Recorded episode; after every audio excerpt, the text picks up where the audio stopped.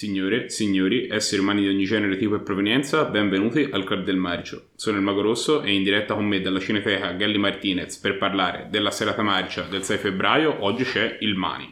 Dunque, il primo film che abbiamo visto la scorsa lunedì è stato Mondo Cane. Questa è una produzione italica di recente uscita, si parla del 2021, il regista è Alessandro Celli, questo è il suo primo lungometraggio.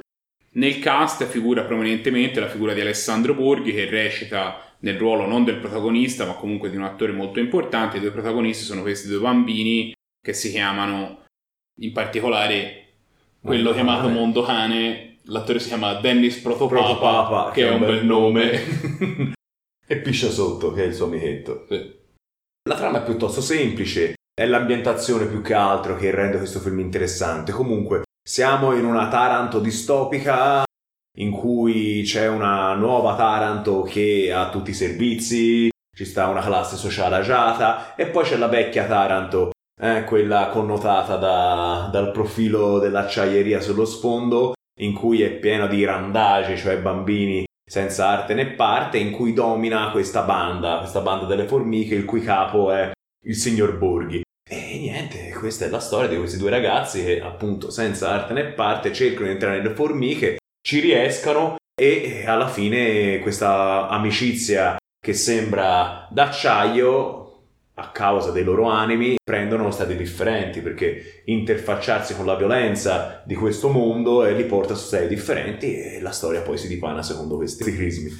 Il film è molto molto interessante secondo me e l'ambientazione è suggestiva, l'idea dell'ambientazione, cosa vuol dire? L'idea che questa città, Taranto, che è una città ferita, eh? mio padre è della provincia di Taranto, quindi ho avuto modo anche di vederla da vicino recentemente, più di una volta, è una città ferita, è una città economicamente più che in difficoltà, ormai questo non c'è bisogno di essere tarantino per sapere che ha un tasso di malati di tumore più alto dell'Euro- dell'Europa occidentale, è un posto in cui si fa fatica, in cui si fa fatica a emergere.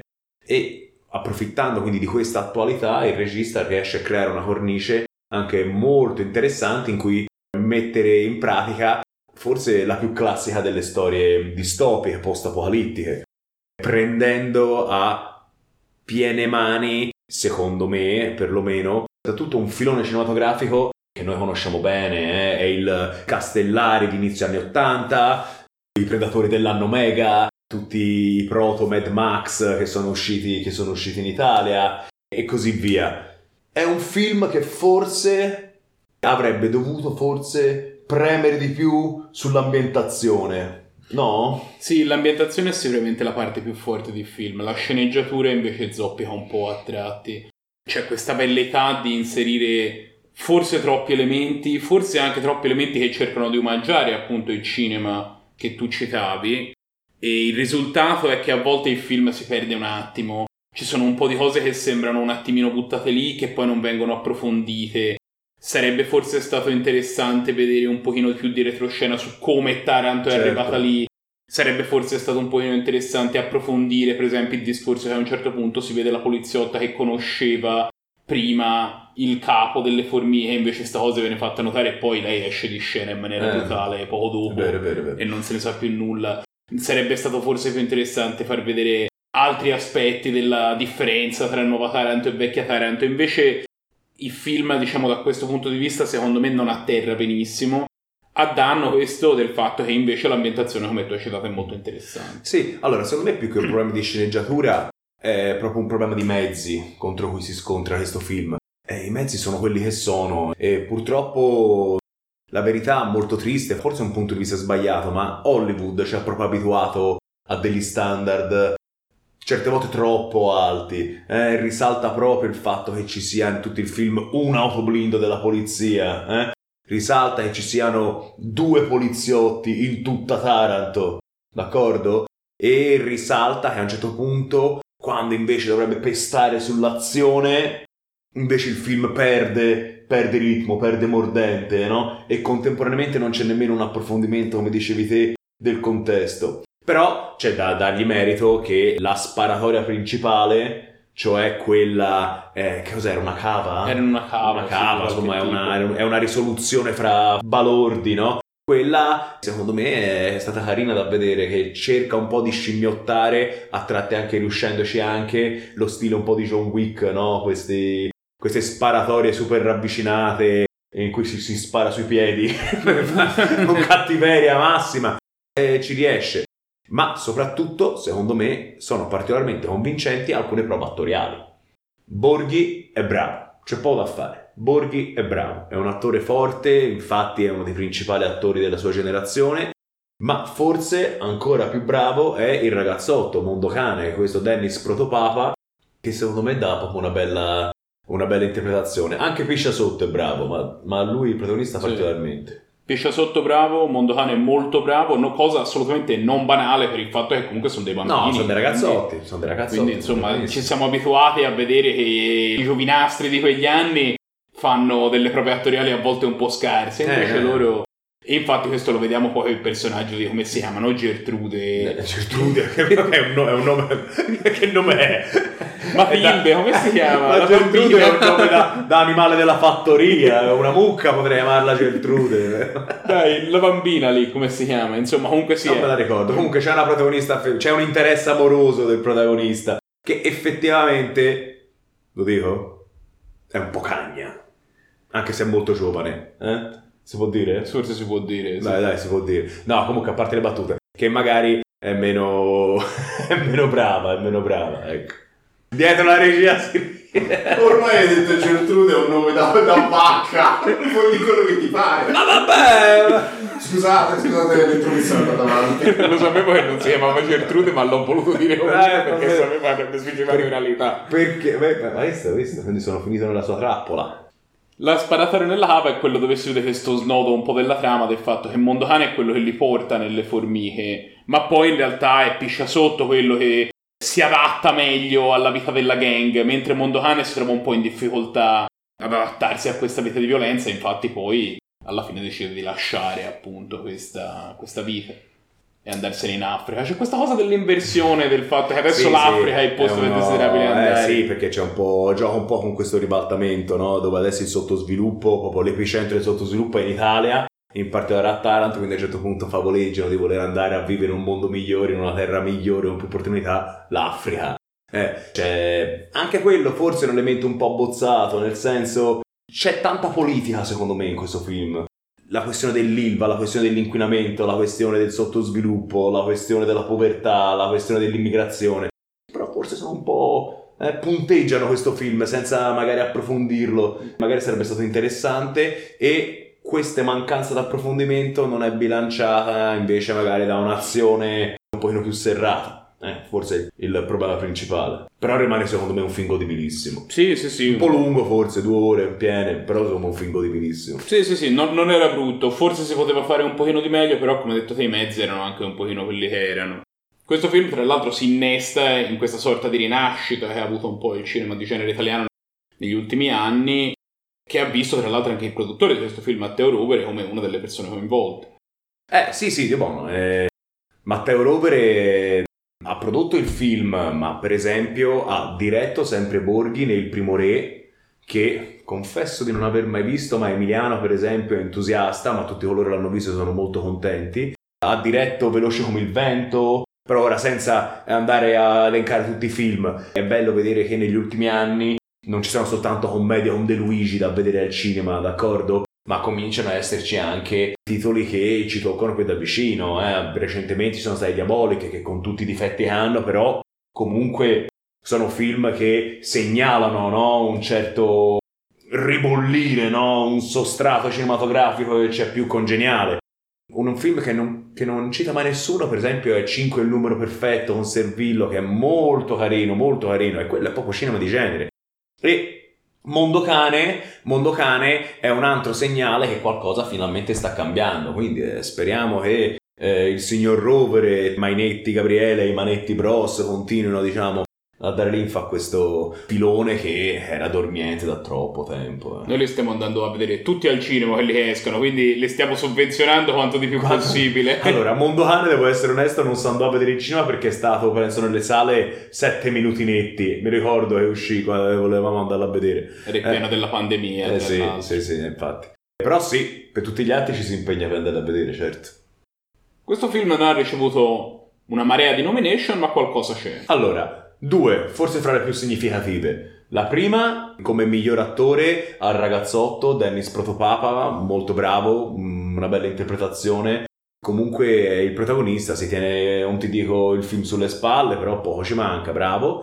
E poi, forse ancora più significativo, è la seconda nomination al premio Pubertà per la signorina Federica Torchietti, che interpreta Sanghe, una, diciamo, forse l'unica, l'unica componente femminile adulta delle formiche. Anche qui si ritorna al limite dei mezzi c'erano. Però la signorina Torchietti molto bella, molto bella, e quindi si merita assolutamente questa nomination.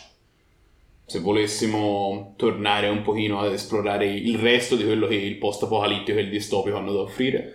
Allora, senza ombra di dubbio, senza ombra di dubbio, il film che vogliamo consigliare non è un film dei tempi che furono, ma è un film relativamente recente, del 2008 mi pare, un film che si chiama Doomsday, un post-apocalittico ambientato nel Regno Unito dove il Vallo di Adriano divide il mondo civilizzato da un mondo misterioso fatto di cannibali, fatto di cavalieri medievali, fatto di Bentley abbandonate e utilizzate per scorrazzare in questo mondo.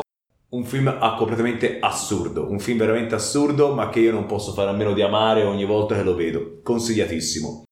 Tuttavia, tuttavia c'è stato dibattito all'interno del club e quindi il mago ci tiene a sottolineare un altro film Durante la visione è venuto fuori come nome caldeggiabile quello di Anno 2020, I gladiatori del futuro, un post-apocalittico italiano anni 80, un film che uscì direttamente per la televisione. Non un film eccelso, ma ci fece molto ridere quando lo guardammo, un po' proprio per la sua assurdità, visto che parte come un post-apocalittico, poi comincia quasi a suonare le corde del western e finisce con questo assalto a una specie di scuola abbandonata dove un gruppo di indiani può sconfiggere i cattivi del cattivo, che è una ghigna veramente impressionante, grazie al fatto che loro sparano frecce e quindi gli scudi termici dei cattivi non possono fermare. Un film veramente buffo e quindi a noi ci fa sempre sorridere pensarci e ve lo consigliamo. Questo film, che come abbiamo detto era un film che vogliamo sicuramente premiare lo spirito con cui è stato realizzato, anche se ci sono qualche problema, si prende un 6,5, è un film che comunque ci siamo goduti, anche Sì. se non era È un forse caldo il 6 e mezzo, un caldo 6 Sicuramente caldo, non gli abbiamo regalato nulla, assolutamente.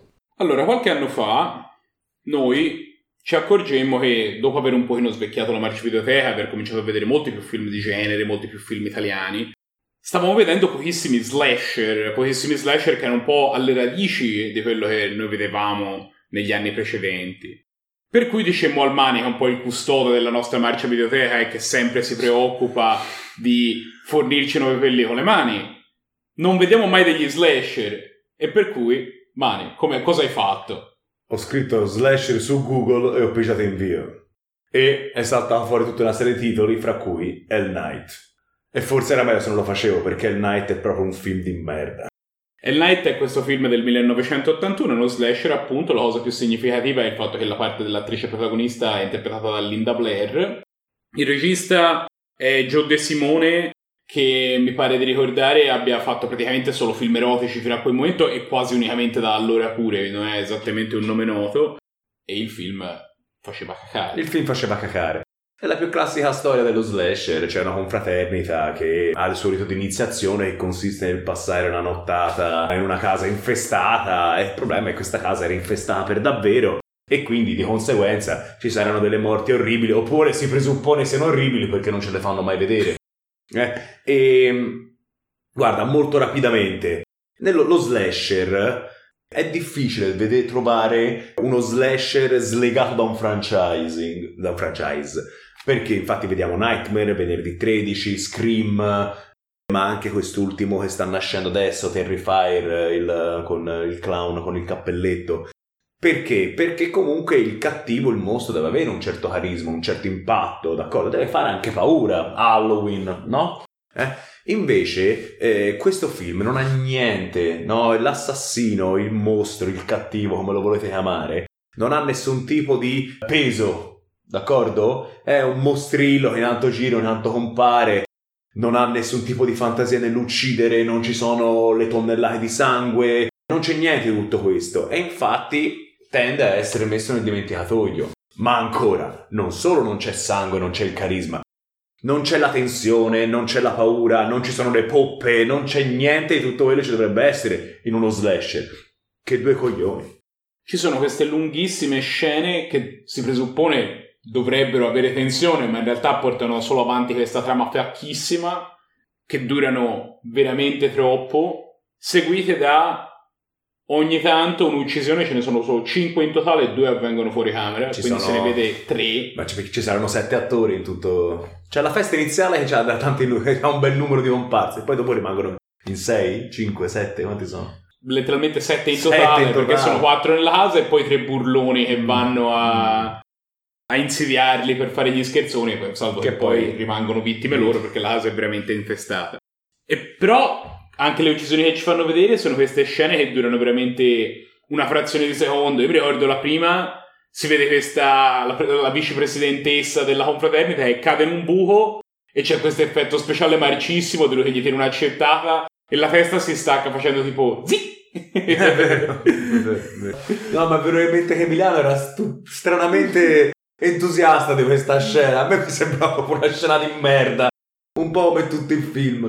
Era Perlomeno- terrificante. Perlomeno ce l'hanno fatta vedere, Sì, che è l'unica cosa che ci hanno fatto vedere durante il film. Quel Almeno l'effetto speciale un pochino marcio, però tu puoi Sì, dire sì. dell'effetto speciale, poi il film faceva cacare uguale. Madonna, però poi non ci siamo neanche divertiti dopo. L'unica cosa da notare che si nota di questo film è che c'è Linda Blair, che è la bambina del- dell'esorcista, e eh, visto rimarrà sempre un po' ingabbiata in questo ruolo.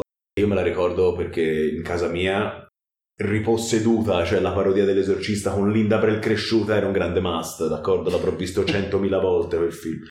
E quindi, quindi l'unico motivo per cui è, diciamo, da, da ricordare, da notare, è la presenza della Lindona. Sì, lei addirittura disse che questo film le mise proprio in chiaro il fatto che si era rimasta un pochino ingabbiata in questo ruolo della giovane in pericolo, no?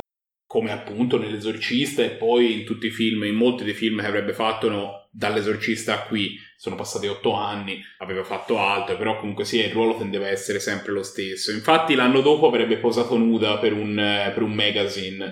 Però questo non ebbe l'effetto desiderato, lei voleva cercare un pochino di sdoganarsi da questo ruolo, però invece non finì così e da lì in poi la sua carriera andò un pochino a picco, fece Ma- molti film, ma fece infatti- film di exploitation, Ma- fece della televisione. Voi- voi vorrei, mi- ti sei segnato un bel titolo della filmografia di Linda Blair. Sì, nel 2000 c'era un film chiamato The Blair Beach Project, che è una parodia di The Blair Beach Project con Linda Blair. Con Linda Blair. No. Eh, non avevo colto tutto- tutti i giochi di parole. Bene, Ottimo. È un bel titolo. È un bel titolo, è un bel titolo, ma rimane veramente poco altro. Sì, assolutamente. Infatti eh, no- non mi soffermerei ulteriormente, andrei direttamente alle candidature che sono poche e infami. È infami. Non ci sono mie. Ah no, no, no, ce ne sono due, ce Tre. ne sono due, tre, tre. Allora, abbiamo un premio pubertà per la signora Suki Goodwin, nel ruolo di Denise, Dio la benedica, e poi abbiamo un, peggior- un peggioratore e una peggioratrice. Peggioratrice, Linda Blair se lo guadagna, che è veramente una cagna colossale in questo film, ingiustificabile.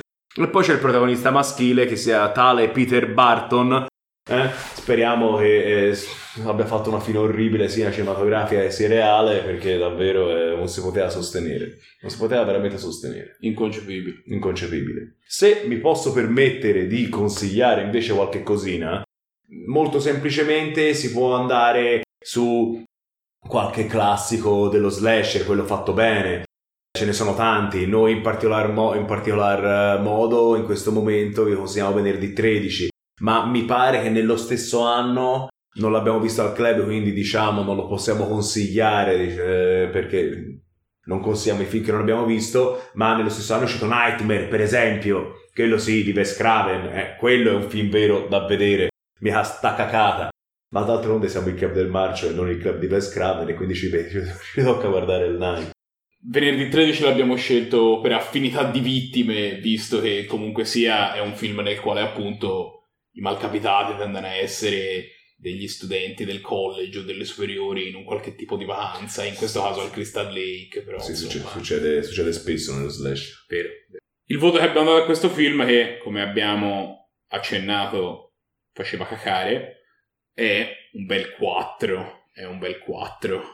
Perché non c'era nulla di più da dare. Il film non offriva niente e noi non gli abbiamo offerto niente in cambio. Non guardatelo, fa schifo. Se volete scoprire se verrà offerto invece qualcosa in cambio ai prossimi film che vedremo, l'unico modo che avete per scoprirlo è quello di seguirci sui social e di controllare le prossime uscite, che comunque arriveranno come sempre la prossima settimana. Noi vi salutiamo per questa settimana, abbiamo finito di dirvi quello che dovevamo sui film il loro scorso lunedì, ma la settimana prossima ce ne torneremo con altri due. Ci vediamo allora, ciao!